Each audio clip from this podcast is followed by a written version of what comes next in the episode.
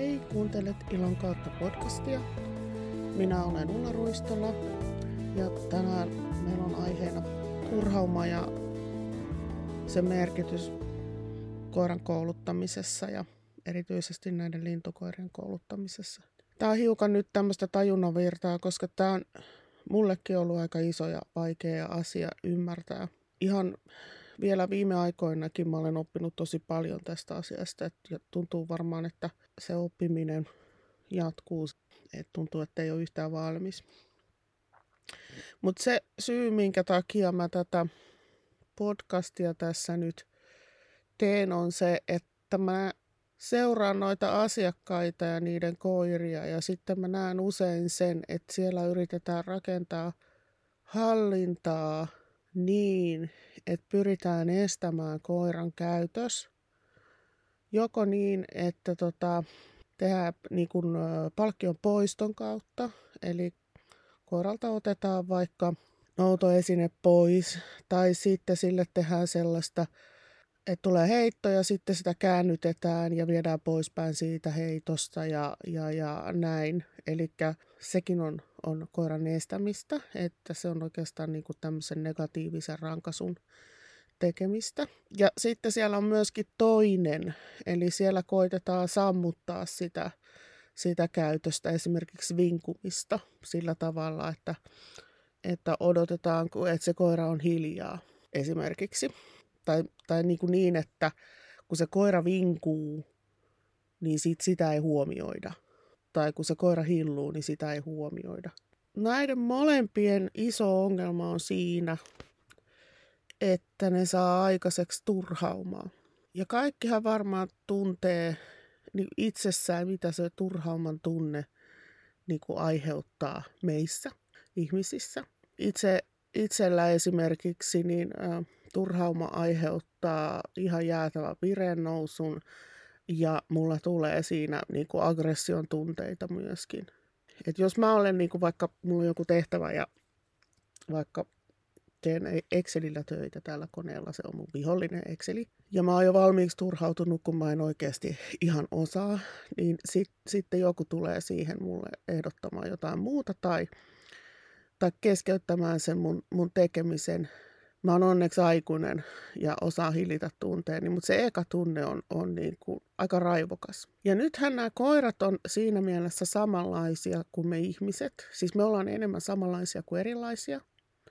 Et tokihan ne ei ole ihmisiä, mutta, mutta on helpompi niin kuin oikeasti myöntää se, että et esimerkiksi nämä tämmöiset vähän primitiivisemmät tunteet on meillä samanlaisia, niiden mekanismit on samanlaisia tai lähes samanlaisia.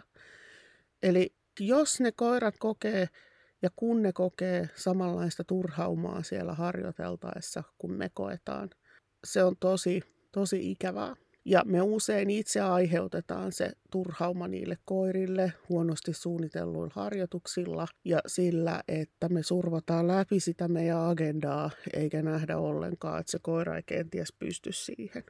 Sitten me suututaan niille koirille, vaikka oikea suuttumuksen kohde on itse, koska itsehän ne treenit tehdään. Tai sitten vaihtoehtoisesti se on se kouluttaja, joka on laatinut liian vaikean treenin. Että kannattaa aina sanoa niille kouluttajille, että hei, että mun koira ei ole valmis tähän, että voitko helpottaa tätä tehtävää. Siellä on semmoinen ongelma myöskin, että kun koira turhautuu, niin siellä rupeaa käytökset heikkenemään. Eli se menee niin sanotun sammumisen alle. Eli siellä rupeaa tosiaan turhauma nousemaan ja käytös rupeaa heikkenemään. Se on tämmöinen käyttäytymistieteellinen termi, tämä sammuminen, joka liittyy siihen, että semmoinen käytös, mistä on aikaisemmin saanut vahvistetta, niin siitä ei enää saakaan vahvistetta. Ja sitten koira rupeaa niin kuin hermostumaan siitä, kun sitä vahvistetta ei tule, se rupeaa tarjoamaan lisää käytöksiä, sitten siellä tu- rupeaa se turhautumaan tulemaan, sieltä tulee ääni, sieltä tulee steppaamiset, karkaamiset, veivaamiset ja kaiken maailman viispaamiset sille koiralle. Ja siitä sitten seuraa luonnollisesti että se, että se mitä me halutaan, niin se heikkenee. No otetaan esimerkiksi vaikka tämmöinen, että koira istuu ohjaajan vieressä perusasennossa ja sitten sillä heitetään markki. Sitten annetaan sen siinä odottaa se ei pääsekään sinne noutoon ja sitten se ei pääse ja sillä rupeaa niin kuin se turhauma nousemaan siitä, se rupeaa ensin steppaamaan etujaloilla, sillä rupeaa kenties häntä vispaamaan, se rupeaa läähättämään ja sitten sieltä kohta tulee tota, ääni. Sitten me ollaankin jo syvällä turhaumassa ja silloin he rupeaa heikkenemään se meidän varsinainen harjoitus, eli se perusasennossa istuminen siinä vieressä ja varsinkin siinä heikkenee se rauhallinen käytös. Eli me ollaan viety koiratilanteeseen, missä sillä ei ole vielä valmiita työkaluja. Tämä on semmoinen monimutkainen asia, missä on monta syytä, juuri syytä. Ensinnäkin siellä on yleensä niin, että jos otetaan tuo äskeinen käytös malliksi, niin siellä ei ole riittävän hyvää perusasentoa eikä paikallaan oloa itsessään.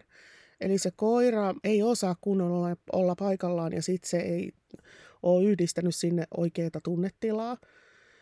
Eli siihen on itsessään ruvennut liittymään mahdollisesti turhauma siihen paikallaan oloon. Me on harjoiteltu sitä liian, liian korkeilla kriteerillä ja venytetty sitä liian pitkäksi ja koira on oppinut inhoamaan sitä. Ja tämähän on siis meidän tekemä koulutuksellinen virhe. Sitten siellä on myös, myös se, että ympäristö voi olla liian vaikea. Eli me on viety se koira vaikka jonnekin ryhmätreeneihin, missä on monta koiraa ja ne tekee kaikki jossain rivissä jotain samaa harjoitusta ja ne joutuu siellä katsomaan, kun ne toiset koirat juoksee ja kenties kuuluu laukauksia ja tämmöistä. Eli me on asetettu se koira liian vaikeaan tilanteeseen. Ohjaajan virhe tämäkin. Että se ei ole sen koiran vika, että me, me niin kuin altistetaan se sellaiselle, mikä ei ole mahdollista. Eli siellä se rupeaa taas turhautumaan, siinä se paikallaolo heikkenee, koska sen odotukset on, on liian korkeita siitä, siitä mitä, mitä kohta tapahtuu. Ja sitten kun me yritetään estää sitä, niin sieltä tulee voimakasta käytöstä, voimakkaampaa turha, turhaumaa siltä koiralta. Niin kun, eli kriteeri on meillä vaikea joko keston tai vaikka etäisyyden tai häiriön suhteen. Et, et ikään kuin meidän täytyisi koko ajan keskittyä siihen, mitä me halutaan, että se koira tekee ja palkita sitä. Eli tarkoitan sitä, että jos meillä on taas tämä edellinen käytös tässä mallina, niin aloitetaan matalalla kriteerillä, vähällä häiriöllä. Ja niin, että me päästetään se koira heti noutoon, kun se osoittaa oikeita käytösmalleja. Esimerkiksi, että se on hiljaa, niin palkataan se heti sillä noudolla. Otetaan luovutus, toistetaan. Eli, eli koitetaan saada se koira käyttäytymään oikein, oikein ja palkataan heti sitä, koska me voidaan sitten sitä kestoa ja odotusta laittaa sinne myöhemmin lisää. Mutta jos me tuossa kohtaa ruvetaan odotuttamaan sitä, niin sitten meillä no, me saadaan taas se stiimi siellä nousemaan. Sitten se on semmoinen pieni painekattila, joka odottaa vaan sitä räjähtämistään. Tämä toinen tämmöinen tilanne on usein siellä pysähtymisessä. Eli koira ei osaa olla paikallaan kunnolla. Siihen liittyy itsessään jo turhaumat ja se ei pidä siitä. Ja sitten siltä odotetaan voimakasta itsehillintää siellä. Niin se ei vaan kerta kaikkiaan ole mahdollista, koska sinne on rakentunut jo vääränlaiset ennakko-olettamat. Mä oon sanonut sen, että kauneus on aina siellä perusasioissa. Et esimerkiksi justiinsa paikallaan olon tai seuraamisen ikään kuin sydänidea on se, että me saadaan se koira itse valitsemaan ja itse pitämään siitä seuraamisesta tai paikallaan olosta. Et siihen ei itsessään rupea muodostumaan mitään turhaumaa. Me usein harjoitellaan sinne se turhauma vahingossa, koska me tehdään sitä liian vaikeasti, liian pitkäkestoisesti. Eli keston rakentaminen on aina prosessi, mikä, mikä kannattaa jokaisen niin kuin palastella niin, että se on ylipäätänsä mahdollista. Ja kesto on usein käytöksissä se, mikä ei, ei ollenkaan kestä turhaumaa. Se on hyvä ottaa huomioon siihen, että se koira näissä meidän lintukoirien käytöksissä, niin niiden pitäisi oppia niin kuin myöskin sinne se rauhallinen tunnetila, niin siihen seuraamiseen kuin siihen paikallaan oloon. Et tietysti se seuraaminen se on tämmönen, enemmänkin tämmöinen noutajaspesifi käytös, että sitä ei nämä muut ihan samalla tavalla tarvitse ehkä. Paitsi tietysti, että jos, jos esimerkiksi käyttää spanielia sillä tavalla, että tehdään pari työtä niin, että toinen koira seuraa ja toinen, toinen tekee hakua, niin silloinhan siellä pitäisi, pitäisi myöskin sillä koiralla olla kestoa siellä siinä seuraamisessa. Mutta sielläkin paljon näkee, että ne patoaa ihan hirveästi siellä, siellä vispaa ja veivaa siellä seuraamisessa. Että se seuraaminen itsessään ei ole mikään rauhallinen käytös sille koiralle. Ja silloin kun ne käyttäytyy tuolla lailla korkeavireisesti ja ehkä jopa turhautuneesti, niin silloin ne kuluttaa tosi paljon energiaa. Kannattaa, kun lähtee näitä asioita tekemään, niin kiinnittää huomioon nimenomaan siihen, mitä me halutaan, ja vahvistaa tosi paljon sitä, mitä me halutaan ihan siellä niin kuin perustasolla ilman mitään vaikka noutoja tai ilman hakua. Tai, et, et näistä tällaisista käytöksistä tulee sille koiralle itsessään niin, niin helppoja ja mieleisiä, että se pystyy, pystyy niitä tekemään myöskin silloin, kun se on vähän korkeammassa vireessä. Mutta se alkaa aina sieltä perustasoharjoittelusta ilman häiriöä ja niin, että sitä koiraa koko ajan palkitaan siitä oikeasta käytöksestä, eikä koiteta estää väärää käytöstä. Tämä oli se, mikä, mikä mulle on ollut tosi vaikeaa oppia, koska mä olen, en tiedä voiko näin sanoa, mutta vanhan kanssa ihminen, niin, niin, niin että pitänyt opetella nämä asiat ihan kantapään kautta, niin niin kuin se, että jos yritetään estää käytöstä, niin se ei ole, ole mikään ratkaisu mihinkään kouluttamiseen, vaan meidän pitää päinvastoin vahvistaa sitä meidän haluamaa käytöstä. Et esimerkiksi se ei riitä siihen pysä, pysähtymisen opettamiseen seisojille ja spanieleille, että me estetään peräänmenot tai me estetään lintukontaktit, vaan meidän pitää oikeasti miettiä, että mitä me sinne tarvitaan. Me tarvitaan niin kuin koiralle kokemusta, hyvää kokemusta paikallaan olosta, erilaisia äh, harjoitusskenaarioita. Koiralle myöskin kokemusta siitä, että se, se voi katsoa, että kun lintu lentää pois ja laukaustreeniä ja tällaista näin. Eli meidän täytyy koko ajan keskittyä siihen, mitä me halutaan, eikä siihen, mitä me ei haluta. Koska sehän ei sisällä itsessään mitään ratkaisua. Tähän korkeavireisyyteen ja turhaumaan ja tämän tyyppiseen, niin se mitä ei, ei useinkaan myöskään tehdä, niin on, on se, että puretaan sen koiran virettä. Eli nähdään, että vire rupeaa nousemaan, niin me yritetään estää se vireen nousu sillä tavalla, että istu paikka ja älä mene sinne, älä tee tätä ja tee, älä näin. Sen sijaan me voitaisiin tehdä niin, että, että kun me nähdään, että koiran vire nousee, poistetaan koira paikalta, mennään tekemään jotakin sellaista, millä se vire saadaan laskemaan, esimerkiksi leikkimään. Leikkiminen on semmoinen, mitä mä haluaisin paljon enemmän nähtävän tuolla harjoituspaikoilla, koska leikkiminen ensinnäkin, se purkaa sitä virettä, mutta sehän tuo, tuo sitä dopamiinia ja endorfiineja ja serotoniinia sinne koiran elimistöön, näitä mielihyvähormoneja, mitkä auttaa sitten sen turhauman ja tämmöisen negatiivisen kiihtymyksen niin kuin purkamisessa. Eli käytetään aikaa myöskin siihen, että koitetaan laskea sen koiran virettä sillä tavalla, että annetaan sille myöskin keino purkaa. Et ei vaan yritetä estää sitä vireen nousua niin kuin pakotteilla tai, tai tällaisilla, vaan, vaan yritetään auttaa sitä koiraa myöskin niin, että se pääsee purkamaan. Ja yksi keino tähän on, että me oikeasti opetellaan lämmittelemään ne meidän koirat kunnolla. Et me, meillä on joku rutiini tai sen tyyppinen, millä me aloitetaan treeni. Et esimerkiksi tuon mun oman nuoren koiran kanssa, niin sen kanssa on aina helpompi tehdä äh, noita harjoituksia, kun se on saanut muutaman kerran tehdä sen helpon markin.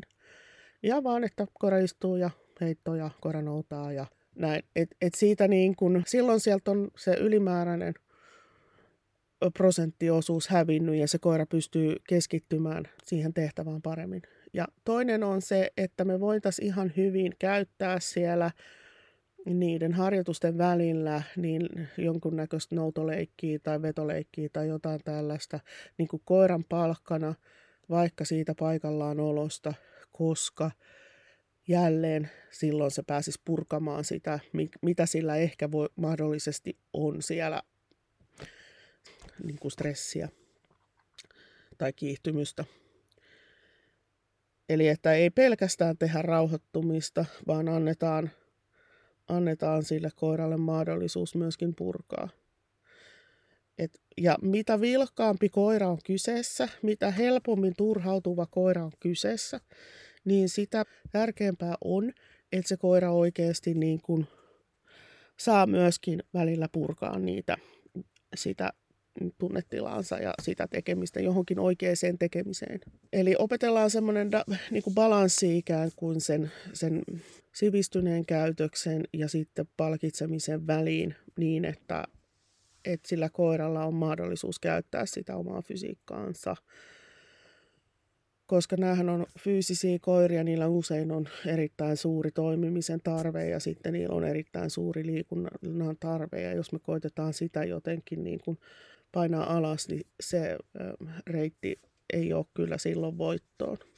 Se, mikä siellä olisi niin kuin tosiaan on tärkeää, on se, että lämmitellään ne koirat. Tehdään harjoituksia, jotka on mahdollisia sille yksilölle. Arvioidaan sitä, että millainen se ympäristö on, että onko ympäristössä liian kiihottavia asioita, tehdäänkö liian vaikeita tehtäviä, mikä sen koiran sen hetkinen tunnetila on, paljonko me ollaan investoitu peruskäytösten opettamiseen, näihin liittyy just seuraaminen ja paikallaan olo ja sitten luovuttaminenkin kestää aika huonosti turhaumaa. Lämmitellään se koira sillä tavalla, että se on, on, on valmis tehtävään ja sitten pidetään harjoitukset sen verran lyhyinä ja jätetään sinne väliin niin kuin lepotaukoja mahdollisesti niin, että se koira pääsee niin kuin purkamaan sen, sen stressinsä. Tässä mulla on ollut tämän kevään aikana semmoinen mielenkiintoinen projekti asiakkaan koiran kanssa, jossa me ollaan tehty vesityöhommaa omaehtoisesti. Eli koira on tosi kiihtynyt vedestä. Aluksi on ollut myöskin, sitä on jännittänyt se vesi tosi paljon, mutta nyt on, on, on niin kuin päällimmäinen tunne, siellä on kiihtymys. Niin me ei ole koitettu estää sitä koiraa pääsemästä veteen. Me ei ole ko- koitettu estää sitä uimasta, vaan me ollaan pikemminkin koitettu tyydyttää se uimisen tarve niin, että se on saanut uida. Ja sitten me ollaan äh, sitten siinä vaiheessa, kun koira on ruvennut hakemaan meiltä kontaktia, niin me on ruvettu palkitsemaan sitä noudoilla. Me on tehty sen kanssa semmoista kahden damin leikkiä. Eli kun t- tulee kontakti, niin se saa palkaksi siitä noudon. Ja sitten kun se esine tulee ohjailla, se saa uuden noudon ja niin poispäin. Tätä on voitu tehdä aika pitkäänkin. Ja sitten jossain vaiheessa on ehdotettu sille koiralle, että voisiko se tulla rannalle sieltä.